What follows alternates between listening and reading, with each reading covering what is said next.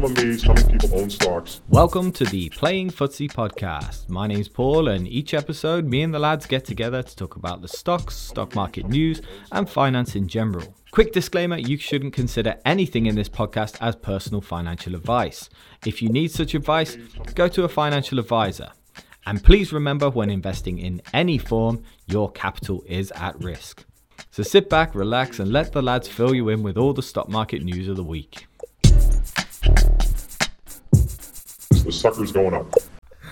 Wow, no, please tell the camera. Okay, tell, so- tell the world exactly So- what you've said. so I'm not superstitious, right? But then I said to Steve, every time I send a screenshot to him, the next day the stock goes down. and weirdly enough, yesterday I sent it to him, but then I thought, shall I tell him that it's going to go down tomorrow because of this? And guess what? It's tanked. Well, not tanked, but it's gone down 30%. what what stock is it? What stock's tanked? It's the uh, big digital one. But then again, I'm okay because it's been up for what weeks and weeks. But Yeah, yeah. it's, it's, it's just funny. It's just too I remember we were talking about big digital, and you were like, "Oh yeah, it's going." Like, Yes. oh, I'm so pissed I- that I didn't go for it. And just no, but I was talking to it. you way before. No, I wouldn't say way before. I'd say quite a lot before. Yeah, a couple of weeks ago. So it was quite. It was in the um, 1.8 maybe. I think it was 1.7. It was 1.8. really early. I remember looking at you. We're talking about big digital assets, which is like um, it's a going to be a sort of data tracking system for Bitcoin and other cryptocurrencies. Um, it's just it's gone mental over the past probably month. Uh, we've got at least 150 percent up, at least. At least, And- yeah. Oh my god, me and Zach were talking about it probably three or four podcasts ago. Uh, just after a podcast, we just decided to have a little chat about it, and oh man, Zach can sometimes see a stock coming from a million miles away. And I, I, I think on that that particular day, I sent you so many like links of because You what they're doing is yeah. they're trying to chase after regulatory license with the Canadian government. So they've been working two years with the Canadian government. So this is weird because it's an exchange as well. They have an exchange uh, a bit like Coinbase. Yeah. And um, they they are one of three now public uh, exchanges. So they ha- there's another one called Voyager Digital, which is not on Trading Two and Two. It's on uh, Interactive Broker and um, H&L, and now obviously Coinbase for today, which we'll get on in a bit. Um, yeah, so that's they- um B big digital assets, B I G G digital assets. Um, yeah, I think the train's left the station on that one for me right now. It's down 30% today, like you said, but I think, oh my God, just another one where you go, oh, I'm sure I saw that stock coming, and then it goes and absolutely takes off. And there's been hundreds of them, but I'm just not willing to put my money into it. can I? Speaking though, sorry, I know you want to talk, Zach, but speaking, we've got to get straight on to today, and because today is the day that Coinbase has come out and gone IPO. Sorry, it hasn't gone IPO; it's gone direct listing, hasn't it? So it's not aiming to raise any particular capital from um, the direct listing, but it, it did. That's- it's it really did today. So it went up to 340 no it's even higher than that 400 and something it went up to at some point but now it's on its way down again how much are you going to pay for coinbase how much are you going to pay Uh, Steve D, how much are you gonna pay? you said a quote. Bef- you said a number before. Well, 50 is what it's worth. Fifty. Yeah. so what's fifty? Div- time- div- I mean, four hundred. It was at uh, 100, 100 billion market cap, right? yeah. It should be more like 20.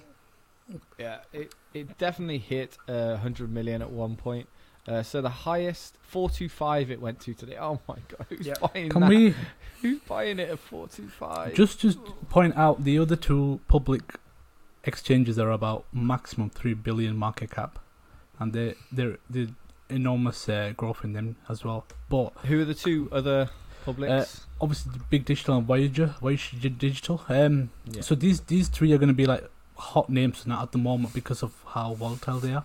You're not Well- counting Bakkt and eToro in that, I suppose. They both kind of. Ah, live would, recently, haven't they? Yeah, I don't know. I wouldn't. I don't know. For, for some reason, I don't put eToro in the same category as these guys. Is because eToro these guys are. live yet? eToro is still going through. Is it a SPAC, SPAC? it?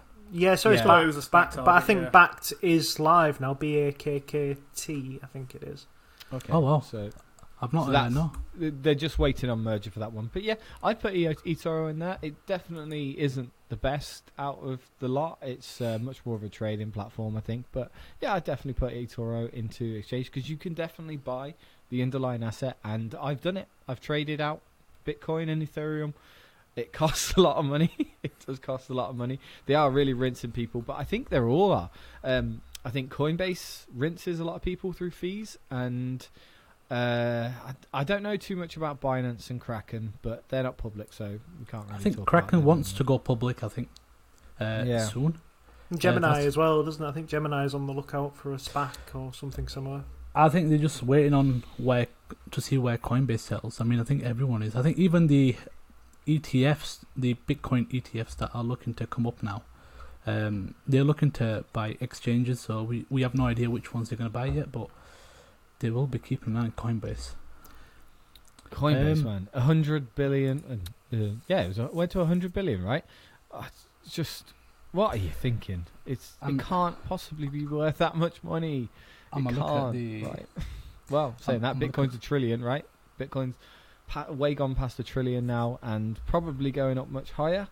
So maybe, and maybe there's going to be a lot of transactions going on on Coinbase.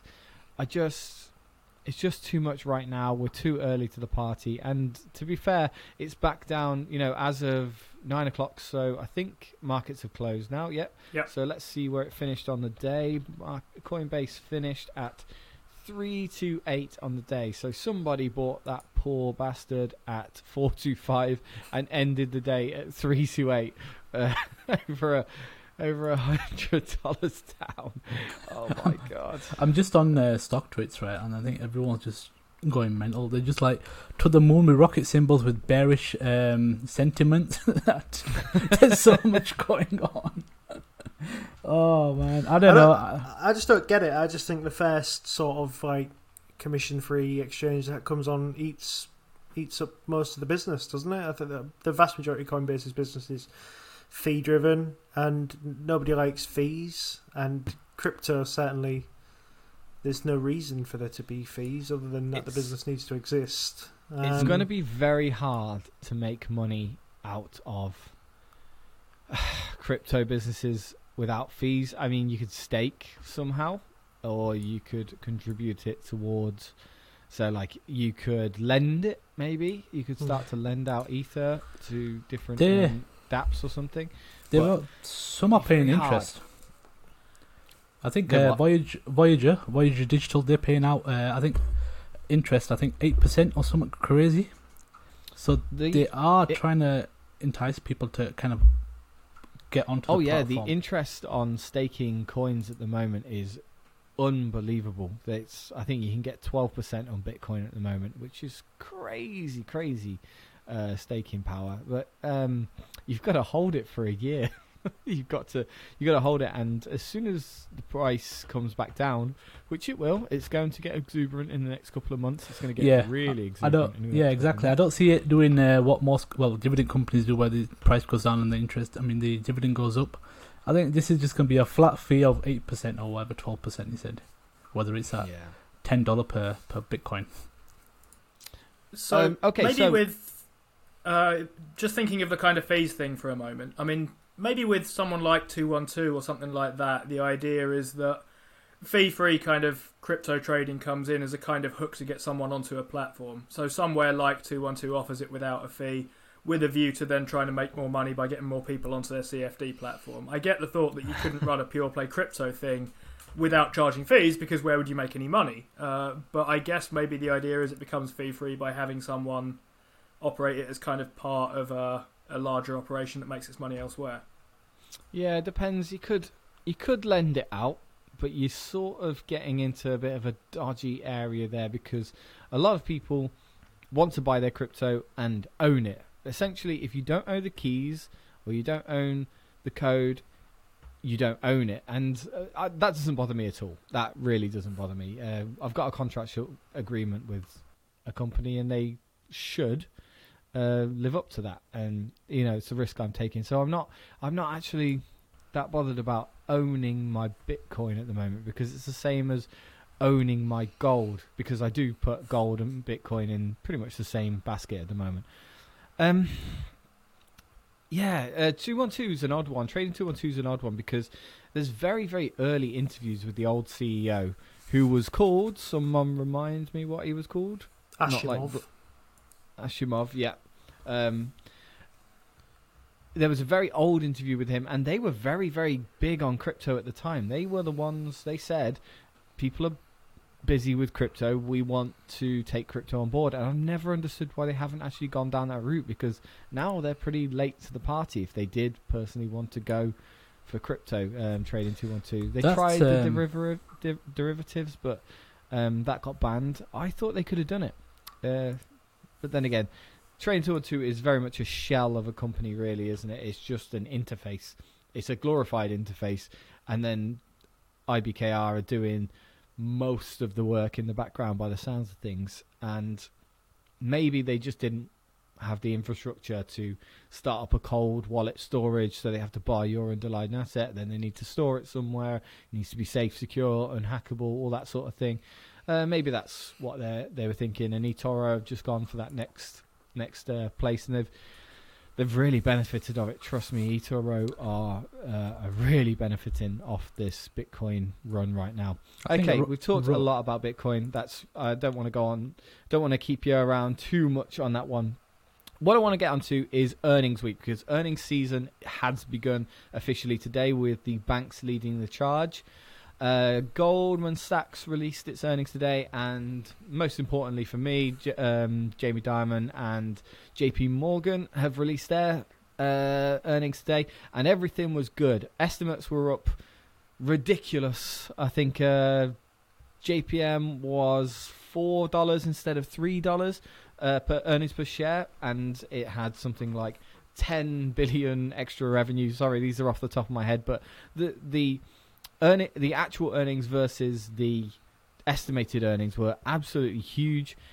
Is this a good sign going forwards? Is earnings week going to be pretty good? No. Um, here's why. Uh, I mean, you're dead right. The earnings was a massive beat for JP Morgan. It was the same for Wells Fargo, who came out later as well. So JP Morgan reported 450 as opposed to 305 uh, per share. Uh, Wells Fargo reported 105 as opposed to 0.69 um, estimate. The reason, as kind of a few people have pointed out, is that this is because there's been a lot of reserve releasing uh, going on. So banks have been holding back a lot of money because they've been required to to cover potential loan defaults.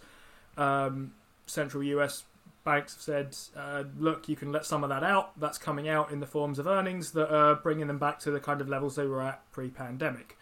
People like to think of the kind of banks as a decent barometer for what's going to happen in the general kind of earnings season. That's part of the reason they're at the start. People look at them and think, well, look, things are clearly going all right in the economy. I'm expecting good things from other companies as well, or at least ones that are exposed to the general economy. In this case, though, with it being such a kind of special event that's caused them to go way beyond their things, I mean, I wonder that if you sort of screen out that particular uh, reserve releasing, which is kind of distinctive to banks, apart from that, they're kind of more on their numbers rather than smashing their numbers, as far as I can see.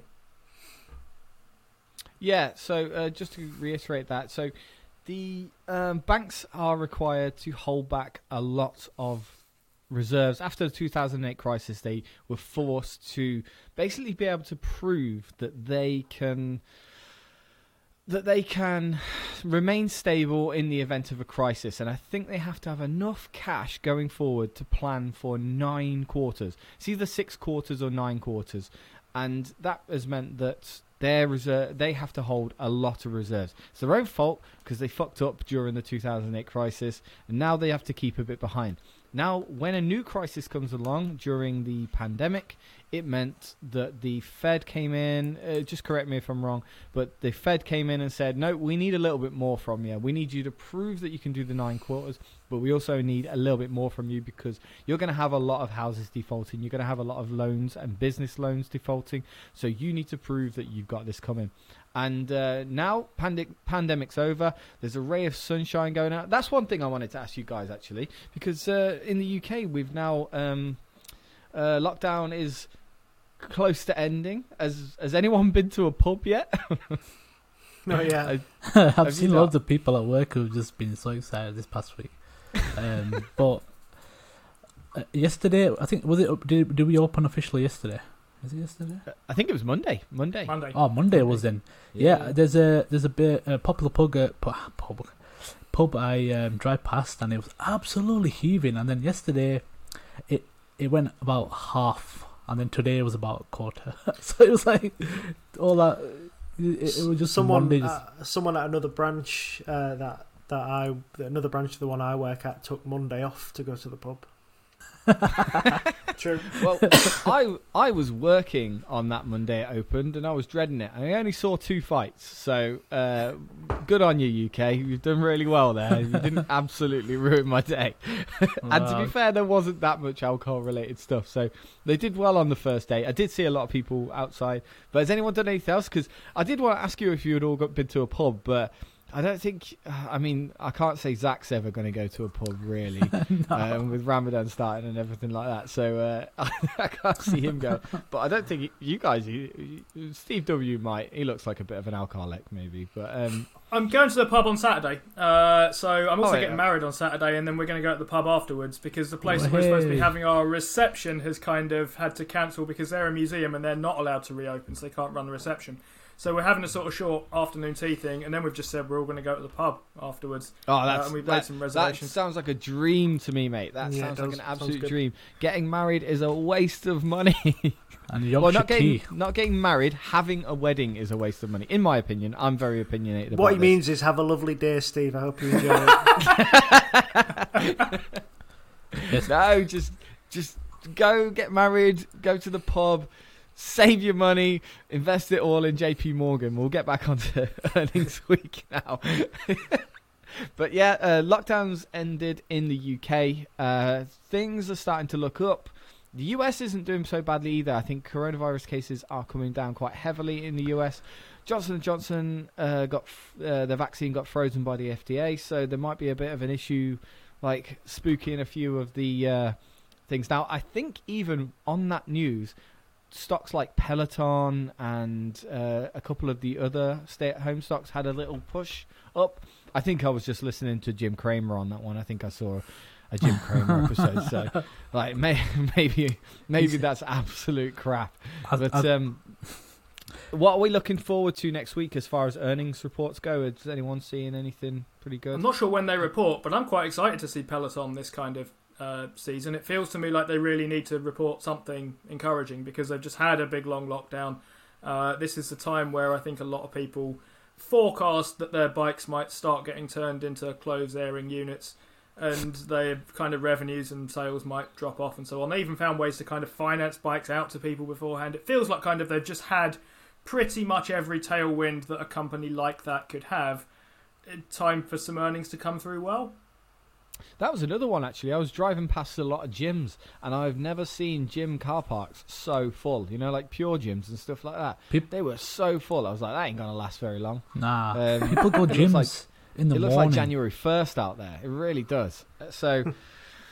Are people getting this new lease of life for their gym and they're going to sack off the Peloton now? Or they're going to sack off the home bike, sack off the home running machine? I know Zach's got a home running machine. Are you sacking that off, Zach? Zach? the Roy, the rowing machine. Yeah. No, my other half has asked me when's the last time you used it. I goes two weeks ago. I'm I sorry. only used it once, like I did with I my am- spinning bike two years ago. I, I, I'm I not- sold my treadmill. Yeah. I- It's hard to believe I even had one, but I uh, I sold it. Basically, this this guy. Uh, just quick story. He came round on Gumtree and I had it on for two hundred and fifty quid. And he sort of came round. He was like, "I want to see it working." So I was like, "Yeah, all right, mate." So I thought, I don't even remember how to turn it on. It so I, I sort of turned it on, and I was like, "Yeah, like here you go." And he just sort of run on it, mate. And he was like, He's like, "Oh yeah, yeah." give And me one hour. like- and he was like, you run on it. he was like, "Are you taking? Are you taking offers?" I was like, "Well, it's two hundred and fifty quid. Yeah, I'll take an offer. Do you know what I mean? I'll see what he offers me." I was thinking he'll probably offer me like hundred and fifty or something like that. He said, "Would you take two hundred and 40 I was like, I was like, God. yeah, sure, mate, sure. And he went, oh yeah, yeah, cool, yeah. But he'd already like separated the two hundred and forty and Oh, the he had ten, just in case. I said no in his pocket. Oh, I, I thought he was gonna basically ask you, "Can I just have a go at it for one, one one hour whilst you're just away?" yeah, we go make me a drink? playing hardball, man. Playing hardball. well, what did I do? Right, I bought um one of those heartbeat chest straps, just just so like to kind of motivate me to get back into my first session of rowing. But no, I just put the battery thing in and that's it. and this is my problem with Peloton. This I'm gonna tell. This is my problem with Peloton. I've said it over and over again. You're just buying a really expensive washing area or a coat hanger or something. I, I truly believe that that at the current at current valuation, that's what you're buying. I think you It's- you're buying someone you you're buying a lot of people that have been tricked into thinking they're going to work out long term, and it's just the history of this uh, industry is it just shows you it, it's easy to see that the people don't keep this stuff up. These things are massive in your house. There'd be much the space that's taking up uh, that a Peloton is taking up in your house could be much better used to put a TV there or something nice. And I'm sorry, I don't see Pe- Peloton. Luckily, just as a side note, because I, I know that uh, there has to be someone defending Peloton here. Um, Yeah. Peloton actually give investors that metric, so you'll be able to see it happening. I think they call it uh, it's time sessions per week or something like that. They break it down when they do their reports. And their last report was still saying that people were doing 20 hours of Pelotonage a week. Or a month. 20 Maybe in a hours month. of Might have been a month.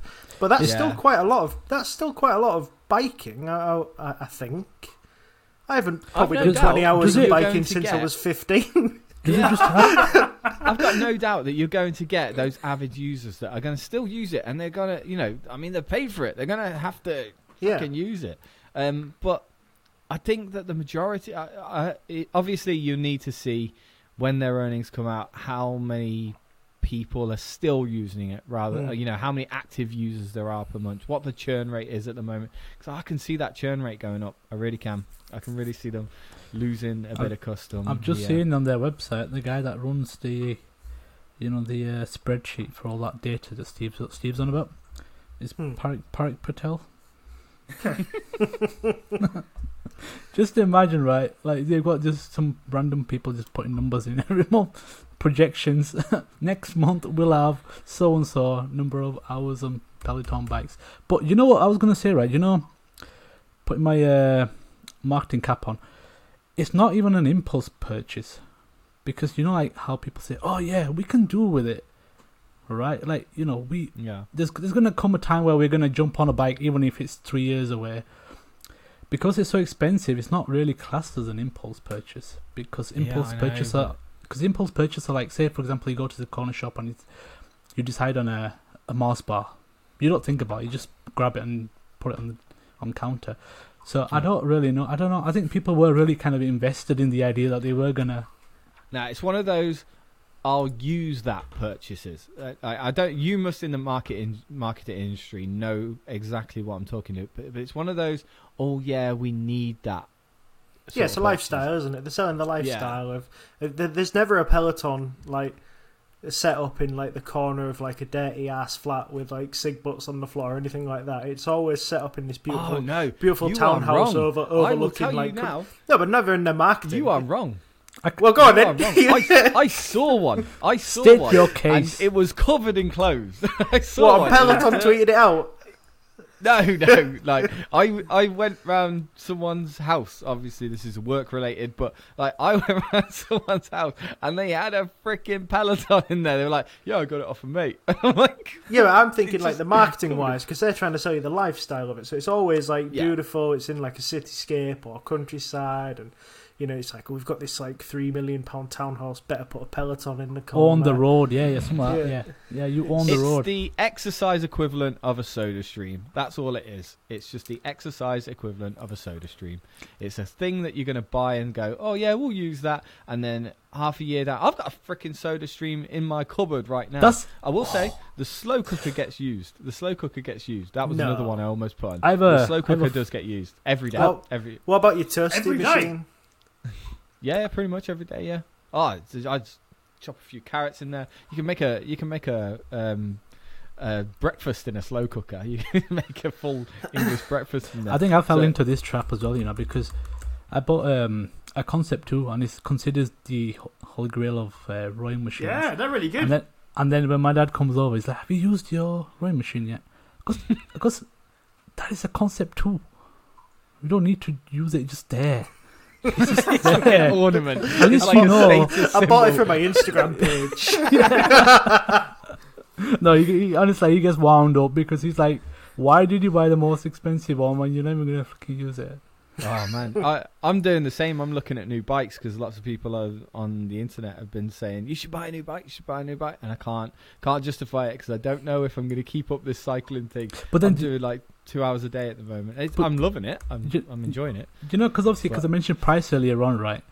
I think you know the case is, you know, if you're gonna buy it, you're gonna buy it once, and if you're gonna buy it once, you're gonna have to buy the best one or the or the Yeah, really good ones. Peloton Peloton is not that, and I, and I've got another adjacent, um, another comparison with SodaStream here because SodaStream considers itself as a recurring revenue business as well because you need to keep buying those cans, you need to keep buying those um, the CO2 cans, and they're so expensive. They're so, so pointless. And Peloton has got the same idea. You need to keep doing that thing. It's not a one-time purchase. A Peloton is not a one-time purchase. You have to keep buying the subscription.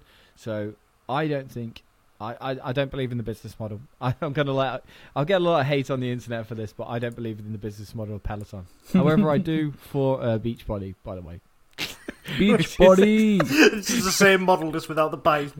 Yeah, no, the di- the, di- Run on the difference spot. Paul, Paul pumping Beachbody this week. The difference, the gentlemen. difference is the valuation. It, I, I believe. Sorry, I, I should, and I need to always clarify this because people get this wrong about me sometimes with companies like Square and Tesla. That I do, I do believe in the business model. I understand the business totally. I don't understand the valuation, and I think Peloton is an is a good business. I think it has it has that whole Apple vibe, and that's going to be where Peloton goes. I've got no doubt about that. Once Peloton starts coming down in price, it reverts to the mean somewhat. Apple will jump in there and just buy it, or Google. I think Google's the one that's going to buy it. Um, Yeah. but yeah, I I don't I do believe in the business. I just see uh, the negatives of it, and I don't believe the valuation represents what it should be right now. And and that's it. It's, it's not a bearish stance as such. I suppose it is in its totality, but it's it's not on the company. I don't think the company's going to die. I think that it's vastly Just overvalued right? for what the product is. Yeah. Quick question, uh. Say if COVID never happened, do you think Peloton would have been up here, No. Wherever it is? Not not at the valuations it is, but neither would Zoom, neither would Dropbox, neither would any of the stay-at-home stocks, as it were. They they'd be doing well. I think Dropbox would be doing better than it is right now, actually, because it wouldn't be compared so much to the to the other stocks. Uh, I do quite like Dropbox as a stock, but uh, it's it's missing a few key features. It's got a lot of Yeah. competition, hasn't it? Yeah. Zach's uh, point kind of there. brings us back to where I was on Peloton. I mean, he's right. I think if COVID hadn't happened, then Peloton wouldn't be anywhere near it where it is. But it did happen, and it is where it is. So it's now time. uh, What I'm looking for here is for Peloton to really show that they've made the most of that kind of opportunity Yeah. that got handed to them in a business sense. Yeah, I mean, uh, okay, so just because we haven't planned this, uh, just anything next week, uh, Peloton, uh, that's got to be in a couple of weeks, isn't it? But um, anything next week you guys are looking for to get some good earnings? Anything off the top of your head? I'm just going to have a quick scoot because I'm not sure if NextEra is next week. Um, But I'm Ah. fairly certain it is. I'm just going to check stock events. Well, for me, I, I'll talk about AT and T because I know AT and T is next week. Um, Legend. I want to see, s- I want to see some subscription numbers. That's what I want to see. I want to see some better subscription numbers, and that's that'll Does- be the day for it. Does uh, AT&T own HBO? Yes. Does Yeah. it? Oh, I watched Godzilla. It was absolutely mental. I think I think AT&T Buy the is stock. going up. Buy the stock. Nobody wants to buy the stock. New price target it's- thirty I think it's actually. I think it's just come down under thirty dollars now for Oh. the first time in about a month. Do you mean home? Well, we need to publish this, and then that's how people are going to find out. It's going to be my PT of thirty. So I did have a look. NextEra is reporting next week. I think that's one that I don't think Paul holds, but I think Steve No. and I hold. So oh, I So was too late. This is super super huge green renewable and and sometimes not so renewable um, utility in a in America who had a sort of rough. Would you describe it as a rough year last year, Steve? It wasn't the best year for them, was it? It, it was. It was a year where their growth stopped essentially. Um, so it'd be interesting What to see how hit how the pandemic pandemic hurt them and and how they come back from it. What was the reason for that stop? Just out of interest, because I, I I was too late to the party on NextEra, so I just stopped uh, looking at it. Well, there's They- a few kind just- of considerations. I Go on, guess one, yeah. So one consideration is the way they've generally done very well is by buying other utilities and running their infrastructure better than they can. Um, and as a utility, what they do is they apply to earn a certain amount on the kind of assets that they have from a regulator. And because they provide a much better service than anyone else, like anyone they're taking over, the regulators let them have a slightly better return, which makes them kind of attractive. And a lot of their stuff is renewable and so on. But they've recently been I guess failing uh, to try and acquire more things. They had a bash at buying Duke Energy, which was rejected by Duke, I think, um, and that didn't help them. They, in general, are looking around for kind of deals all over the place, but there is a sense in which it feels like they kind of need to add a bit on to their company to keep themselves ahead in this kind of situation. Sorry, back to you. Steve. That that's it now, isn't it? It's because like, they've got to such a size. I think Paul will probably be able to pull up the market cap faster than me, but they've got to such a size now where the sort of acquisitions that we're pushing them on look rather piddly. Um, so they were they, they're sort of one, two, five, ten billion acquisitions that they were making, and are not really making much of a dent in the sort of company's growth. So the move to go for Duke seemed like it would probably be a good move. I think off the top of my head it was a forty billion acquisition, and that would have Yeah, moved the needle was, with them. And they probably have the potential to go into Duke and do what they've done everywhere, which is revitalize the uh, the business and, and just run it better. Um, I've got But- a feeling Duke have got their own plans, though, haven't they? They're going into their own um, uh, clean energy space. So they they all are, aren't they now? So Duke, Dominion, even Berkshire Hathaway Energy is big on big on green and infrastructure. I think everybody's Mm. going down the same route. So a period of consolidation, if it's allowed, would be would be welcome. Mm. Uh, 151 billion market cap, Yeah. P of 40 right now. Wow, that's which is that's large. for a utility company. That's yeah, pretty well, the thing is, is that they were backing it up by having big revenue growth um, for a Mm. utility. But the issue now is that you'll see 2019 to 20, 2020 was fairly level, um, mainly because they couldn't get the acquisitions over the line, and, and mainly because they couldn't get the infrastructure finished because because of coronavirus and because of the Texas wind and what have you, and all the other crap. So Yeah, I'm just looking through uh, my little app. Uh, does it? Do any of you use Genuine Impact, the app? Just out of interest, I Not did. for anything. Steve told me about ages ago. yes, if I'm you'd not- like I'm to not- sponsor us. I, I, I'm not. Put, I'm not pushing it. Or This anything week like that, we are but sponsored one by. thing. One thing that I found really cool, and I've only just discovered it. They might have only just released it in the past couple of months, but basically, uh, I can just everything that's in my portfolio or my wat- watch list. It just tells me when their next dividend date is, their ex dividend date, and their earnings reports. So this is this is actually really helpful for me now. So I could just list these out because. Uh, so it's got J.P. Morgan today, uh, Pepsi tomorrow. Oh, Pepsi tomorrow. That could be interesting. Um, what else have we Or got not. next week's? Coca-Cola the day after. Yeah. Johnson and Johnson next week. Interesting one. That'd be good. Ex dividend date for Lennar Corp. That's going to be good. And April twenty second is AT and T. Oh, Intel. Who's in Intel still? Are you Ooh. guys in Intel? Oh, No, No, No. I'm Ooh, out you- of Intel, but it's doing its best to make its way back to the number that I sold it at, uh, which is Yeah, that's very 62. Um, That's pretty good. Where's you guys Squibb? are When's Squibb's Crystal- earnings? Bristol Myers. Uh, this is this is going to be really boring for the podcast while I scroll scroll. I through found now, it. but it, 29. it's not in a couple of yeah. It's, it's just Stock 29th. events beats genuine impact.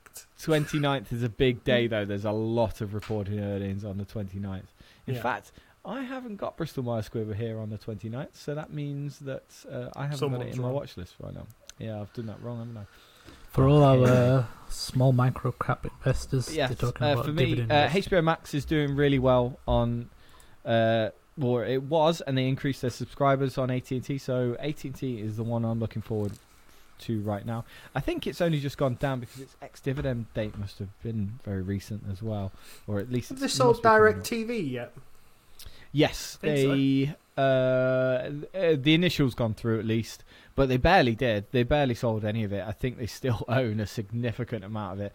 Uh, top of my head, couldn't tell you, but I do know that it got valued at oh man, fourteen billion.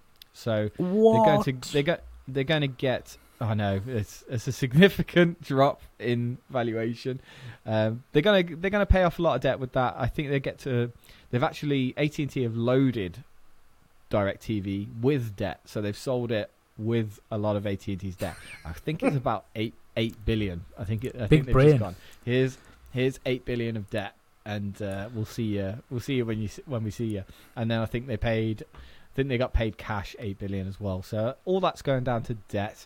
Personally, I'd like to see some share buybacks from them because um, that would actually be quite advantageous for them. I think they would get a lot more shareholder return out of a couple of share buybacks rather than paying off that debt because they can pay the debt. I've been through it. I, oh, you should see you should see the the debt um, slide that they have on their 10k well on their website. Uh, it's it's huge. They're very open about their debt, but it is very very huge. We'll move on from AT and T now because I can keep talking about that all day.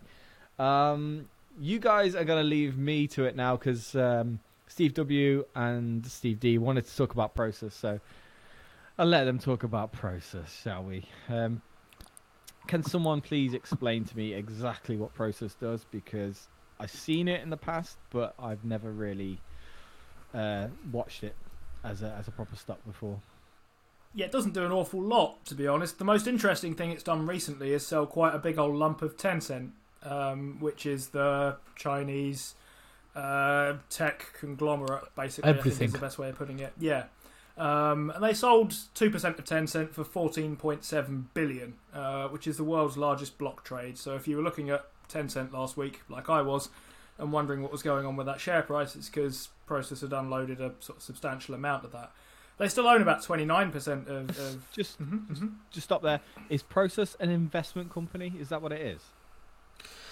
Or Yeah, so if I guess What- there's sort of two two things I would compare it to. It's sort of like like a Berkshire Hathaway, like also like a SoftBank, is how I would sort of compare it. So they're they're um, they they're originally a South African company called um, Naspers, and Naspers grew because they bought Tencent back in two thousand and one for thirty two million.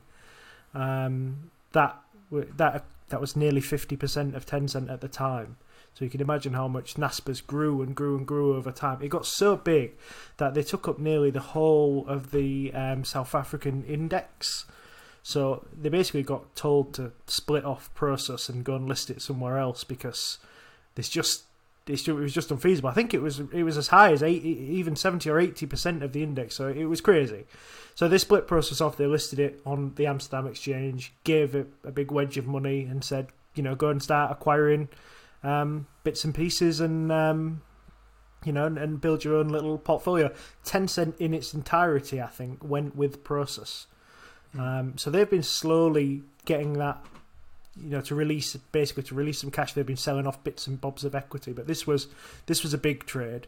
Um, Prosus still owns nearly thirty percent of Tencent, um, but it also owns really big companies like Delivery Hero, um, Codecademy, which some of the younger listeners may have come across, um, Udemy, which is another sort of learning um, sort of platform, which you know Coursera only went live this week, and that's got a pretty hefty valuation on it as well. So you know Udemy has probably got some decent capital behind it, but now they've got this big wedge of cash. It's about Prosus going out and buying something good. Um, last year, they it's hard to exactly that big buy buy at the moment a good valuation because what did they what did they buy uh, Tencent at? I mean, did you say it was like thirty-two million dollars they paid for Tencent. This is next 50% level. of This 10%. is mental. Like Well, they, their net asset value of Tencent alone, I think, is twice the net uh, their current net uh, market cap, roughly.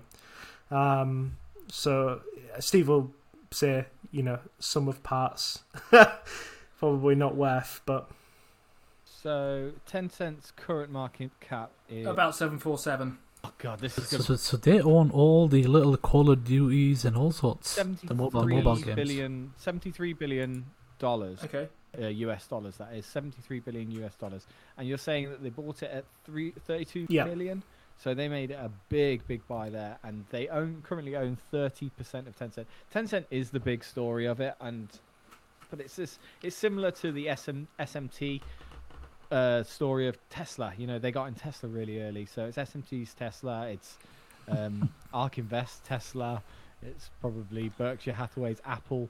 Uh, that's the that's the Tencent. Yeah, a little bit. Although, unlike those, in cases like ARK or Berkshire or somewhere else, I mean, those companies, the kind of holding companies, Berkshire and ARK and so on, are valued higher than their stake in Apple or Tesla or whatever. In the case of Prosus, people don't seem to like this management very much, or they don't like something about it, because the entire thing is worth less than their Tencent stake, as Steve was saying, by quite some way. And you have to really not be confident in the management to think, I don't even trust you to manage the things that you've already got. Uh, it's one thing to think I don't trust you to go out and make really good acquisitions in a market that is hard, where everything is priced quite high, especially in a kind of techie sector. It's another thing to think, well, I'm not even going to give you what your Prosus thing, uh, your um, Tencent stake is worth. And Prosus have been trying buybacks and stuff like that since like last October to try and push their share to somewhere near their kind of Tencent value even and get that sort of thing. But um, it's it's really quite strange, or at least it's the only time I've seen something quite that obvious, where something's so obviously undervalued compared to its parts, right? I mean, there's cases where it's difficult because the parts are hard to value and it's hard to add them all up and work out how they fit together. But this is just a straightforward instance of look, you have a Tencent stake that's currently worth this. It has to fall a long way until it even gets to your market cap, plus a load of other stuff that's basically moonshots that Steve was mentioning. Uh, this is kind of unusual to me. And you think that's a management thing, or you know, is it just because it's on the Amsterdam Exchange and no one's looking You, there? you've got to remember that they're, they're trying to improve that. They are trying to do better. Um, they tried to buy Just Eat last year. That was, if you remember, the, the, the battle was between Prosus and with Takeaway.com. So they, they are trying to buy businesses. It's just that they all they seem late to the party, or they have the wrong offer, or something's not happening with the deals. And I think that's drained quite a bit of investor confidence in them. But if you wanted a way to get Tencent in your ISA, I don't think there's a better way of getting it at the moment than than Prosus. But you've got to factor in the risks of that. Hey, they, they could do nothing. I mean, they, they could just this just could carry on forever if they can't get deals across the line. The beauty, It hasn't got that head. no, It hasn't got that sort of like And- you know the Warren Buffett Yeah. name, the Cathie Wood name. It needs that. It needs that Elon Musk sort of touch to it, doesn't it? Jeff Jeff Bezos is free. so is Bill Hwang. I can't. yeah, you go for Bill. Yeah, Bill Hwang has got not got a lot to do. So it's actually from its IPO, Prosus is only up twenty eight percent. Hmm. and I think Tencent's up, even quite quite quite considerably more than that over the same period. So. Yeah, yeah. So yeah, it's interesting. So that, uh, what they're looking at at the moment is they they've got to focus on Indian businesses at the moment. That's one of the things that they've come out and like said that they're quite interested in. So they may they may find something. Um, they may find something there. And it, I, I still think it's a real shame that. Um, Naspers, just to show you another business that they held at the same time, was Flipkart, which is um, India's biggest e-commerce um, platform, and they actually sold that to Walmart. So Naspers could have span off Flipkart and Tencent and, and ended up with Prosus being this absolute monster, but they decided to sell it. But I think they only sold it for 16 billion. I think Flipkart's last valuation was nearer 60. So, you know, there is some history in that company of making good acquisitions, and I, I feel it feels tough to judge them on 20 acquisitions and only one coming really, really good when it came as good as Tencent did. Why have they chosen India? Just out of in- interested, or is that just you? You sort of speculating. It was just something that they said that that was an area that they thought that they could make some really good acquisitions and improve infrastructure and you know rapidly get the e-commerce sector going. There's quite a few payments uh, platforms out in India as well that they're looking at. So you know, I think that's just where they they seem to have. Um, he really wants to get good value for his acquisitions. I think that's that's the that's the key. And in a quite overvalued market, you do tend to look further afield to to find your value. And I think that's just what they're doing. Well, if you're trusting all the uh, valuation murmurs that are out there, all the value investor murmurs, uh, EM markets is where it's going. Emerging markets is where the next money is going to be made. China, India, uh, Russia Hmm. is a big one, I think, or at least the Slavic. Slavic? Yes, I'll go with Slavic. Slavic nations. Um, and yeah, so emerging markets seems to be a good thing, and and a big thing for me is that China and India haven't done as much uh, quantitative easing as say the Western countries have. So I feel that. It, me personally, I'm taking the Stanley Druckenmiller view here, and I'm, I'm sure I've talked about him uh, on this on this podcast before, but I'm taking that view again that they haven't done as much quantitative easing, they haven't done as much stimulus, so they are not borrowing off their future growth, and that could be a big thing for emerging markets. I'm actually looking through uh, the JPM guide to the markets at the moment because I want to do a bit of a video on it this week. It's going to include be included into a lot of that, and it seems that Jamie Dimon and JPM are also looking very closely at emerging markets right now. Emerging markets has really outperformed the benchmark uh, indexes for quite some years as well. Uh, that was very interesting to see. Uh, for the last 20 years, emerging markets indexes have uh, outperformed quite heavily. So I'm I'm keen. I'm keen on emerging markets, and I'm I'm going to take a good serious look at Prosus actually because uh, seeing what it's done since it uh, since its inception, or at least you know maybe a lot of it has uh, it, it's it's suffered a little bit since its move to the Amsterdam Exchange. Um, maybe there's something there. I need to have a good, good look, hard look at that and see what I can value that at because uh, you've got to look at NAV, haven't you, with this? Just to, Yeah. when you're Yeah. looking into this co- company, you're not looking at you know P ratios and uh, you know earnings reports and stuff like that. You want to look at the net asset value. You want to know the sum of all this company's parts. So it owns all of these businesses, which are worth all of these things, and then is the market cap related to that? Uh, and I think uh, the way you guys have been talking today, the market cap is quite considerably under the full valuation of the sum of its parts. Hmm. Everything that it owns, it's worth a lot. I mean, that might be true. It depends on how you value all of its little things. But I mean, the basic point is, unless you attach a massive negative number to those, then yeah, um, its Tencent thing by itself should carry it. I mean, if you think if you think South African Auto Trader and Udemy and everything else is worth sort of minus about thirty billion or so, then then you would get to somewhere near close to the parts again. But sorry, go on, Zach. I was going to say, do they use leverage to buy some companies? They don't. They tend to sell stakes to to buy. They're pretty much cash rich at the moment. Yeah, they've Um, basically got no debt from what I can see of it. They sold. Yeah, the the the, the charts on yeah two percent, fifteen billion. Yeah, Is wow. that a 10 yeah. Yeah, for 15 billion. So, uh, so they've got they've got a bit of cash to go elsewhere. It's not Berkshire Hathaway level cash. We might have to point out because that's something like 150 billion, something like that. Um, but it, it is it is a good chunk to buy something at a low and cheap valuation. So that's that's a very interesting one. Um, I tell you what, we'll stick on China and we'll try and do. We've been very stock heavy today, haven't we? Yeah, this is a this is a new it's a new direction. We didn't plan on it going in this direction, but we have just started talking about stocks a lot. I just want to slide in Alibaba because uh, Alibaba's quite an interesting one that's been going around. It got hit with a two billion fine uh, this week, and the stock jumped about eight percent on the news. I think it's come back down into a realistic value uh, valuation right now. But uh, yeah, why was why was it such good news? Does anyone have any theories on that? And where is Jack Ma? Is he still missing? Can we spot him on a whale? uh, he's not. He's not quite missing. He's Missing in action. Quiet.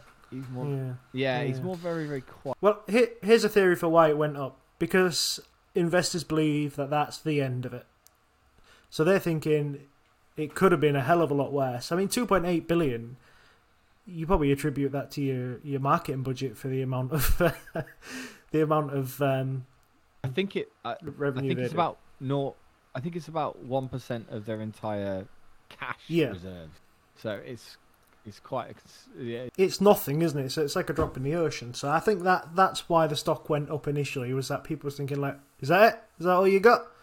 Um, maybe now we're starting to realize that that might not be the end of it, and and I think that flows back onto our Tencent discussion that if you're breaking up Barber, you're gonna have to look at Tencent because they're very similar in terms of their makeups. They're they're very very big and dominant in their market. similar. I'd say Tencent is far bigger than Alibaba Gaming. because you know the reach it's got, and then Baidu. Oh God, on top of that, Baidu is another one you've got to look at. Um, but yeah, I'd say Tencent has a lot more fingers and a lot more pies than Alibaba does. Alibaba's got a lot, obviously, uh, and it might be the quality of what Alibaba's got in comparison to Tencent. Maybe Tencent is much more gaming and mobile, and social, isn't whereas it? Alibaba, yeah, Alibaba is pay, commerce, a lot more, you know, a lot more politically driven, maybe a lot more money in it as, as well. Which is why I'm in Alibaba. I've got about six or seven shares of Alibaba in the invest account, and I bought it on the news that Jack Ma went missing. I bought, decided this is a short Thanks, Jack. We should Thanks, Jack. Thanks for the voucher, Jack. So I, I went. This is a short-term news article. This is a buy the dip moment, and so I bought a bit. It still hasn't. It's it's very up and down at the moment. It's it's not done the whole straight back up sort of thing like I expected it to do, but I've still got a lot of confidence. I've, and uh, you know, overall, I think it's undervalued as a stock anyway, uh, based on its um, based on its. Uh, But that um that eight percent up on a large cap. It is a large cap, right? It's not a Yeah, Yeah, yeah. it's not a mega large cap, is it? It's just Probably yeah, it's, on ma- the it's cusp. Yeah, I- it's I Is it agree mega- with mega? if it's a mega large cap, right? Eight percent on a mega large cap, and I'm there looking at, at the point of view of a small cap micro investor, right? I'm thinking, hang on a minute, how the hell is this going up eight percent if it's such a massive company already? Yeah, the other was- actually, I, I spend a lot of time in Steve W's DMs trying to get him to guess companies or buy things. And one of the other things I've pointed out the other day was JD.com is trading at a trailing PE of 16, which just seems like it's sort of sort of bargain territory. Um, I think there's a lot of fear around China at the moment, and if you're brave and you're right, there is money to be made. Is this is this another Prosus thing? It's just basically it's not in the US, so no one's looking. no, I think it's I think I think it's just this the fact that the, the American government's meddling uh, with the China stocks as well. I mean, I was in China stocks as well. I was in Neon of JD as well at one point when it was about sixty ish. I have no idea what it is now. I have no idea what it is now. Don't even tell me. Um, but but even then, um, I- I was discussing it on uh, on the Discord, and there's a lot of people saying, "Oh, what if they delist it? What happens then?" I'm like, you know what? I'm out because if government gets involved, I, I, that's out of my control. That's got nothing to. I think the delisting is just It was there was scare at the time as well. I think. Uh, if we had direct access to that exchange, if we had direct access to a, a Shanghai exchange or something like that, uh, where the Hong Kong exchange, which I can't remember which one we trade on, I would be less worried about U- USD listing. Um, but because of the way they're structured in the US through the the ADRs, um, you just sort of worry about how that would work in the event of a delisting and whether the banks would be as interested in upholding an ADR that's trading on an over-the-counter pink slip market. Well, Alibaba is owned by a ton of pension funds and a ton of big money in the US. So I- think there'd be a lot of danger there. But you are right. Alibaba, I don't know, I don't exactly know how the ADR is structured on Alibaba, but I think we're all familiar with how uh, NIO's uh, uh, structure is with the ADRs, and it's basically you don't own any of the company directly. It's all it's all smoke and mirrors um, with that ADR in the US. So I imagine Alibaba is something very similar. It's something you should definitely, if you're in Alibaba, it's definitely you should know about. Um, but I know I sadly don't um, right now. Uh, I'll admit. I'm not in Alibaba, but I can help you here. It is the same, basically. I mean, it's a similar sort of kind of complicated arrangement of not actually owning things kind of directly. I mean, I'm not too worried about delisting for what it's worth, and I'm not sort of tremendously worried about kind of ADR concerns. The main reason I just haven't bought Alibaba is because I just don't feel like I understand it as well as I understand stuff on the US side. I mean, I, I can see in front of me the various things that it does and things that it has, and there are a bunch of interesting looking things that I sort of. The best I can do is say, oh, that's kind of like that bit's kind of like a Chinese Amazon, or that bit's kind of like a Chinese uh, WhatsApp, or whatever, whatever, whatever. But I don't have the same feel that I have for WhatsApp or Amazon or anything like that at first hand. And the result is that I tend to let this kind of stuff get handled in my lifetime ISA, where I basically just have a global V World fund uh, from Vanguard and get my exposure that way. Fair enough. That's what that's what I was saying is um, I know we're talking about a lot of Chinese stocks today because I think they are a bit hot, but yeah, I, I was just saying this uh, just prior to this podcast being started. I'm big on VFM. It has about five percent of my ISA now. Um, uh, VFM is the Vanguard FTSE Emerging Markets uh, ETF, uh, and it's got all of them. Uh, at the top, it's got Tencent, it's got JD, it's got Alibaba, all of those at the top, all roaming around six percent each. So that's my big exposure, and I decided to expose a little bit more to Alibaba as well, just because it is it is very simple. It is the Amazon of um, the China the China space, and it's according to its sales, according to what it's saying, it does have an undervaluation in my eyes right now at 220 240 i think it's a it's very much a buy in comparison to i mean let's say it like amazon's at 3000 how far? It only has to get somewhere in between 3000 and 240 and you're making a big you're making a lot of money there and i think i, I think it i think i didn't want to overthink this one too much i think this one is more simple than people want to make it out. I think Alibaba is a lot more simple than um, the, the, you could make it too complicated and you could paralyze yourself by analysis. I think it's as simple as it's an e-commerce giant and it is undervalued. Simple as that. All right, I think we've ended. We've we've done as much as we can there. this has been very stock heavy. We just uh, I don't know why we just kind of came on today and just went. You know what? Should we talk about a couple of stocks and just see where it goes and talk about earnings? So today uh, has been a slightly different one. We want to make this a little bit more personal. We want to kind of chat a little bit more about our lives and our investing lives going forward. So if anyone's got a question, have feel free to leave it on the comments of the YouTube side. You can see, also hear this podcast on Spotify, Apple, Google, and the other one, Audible. Yeah, that was it. And um, if you wanted to uh, get, leave us a little like on the video and also a five star review on the podcast, that would be amazing. We're always trying to make this a little bit better. We're almost always trying to see what we can do for this podcast. And again, thank you very much for watching, and we'll see you next week.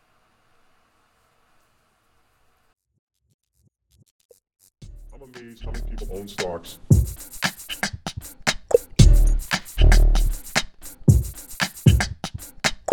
I'm amazed how many people own stocks.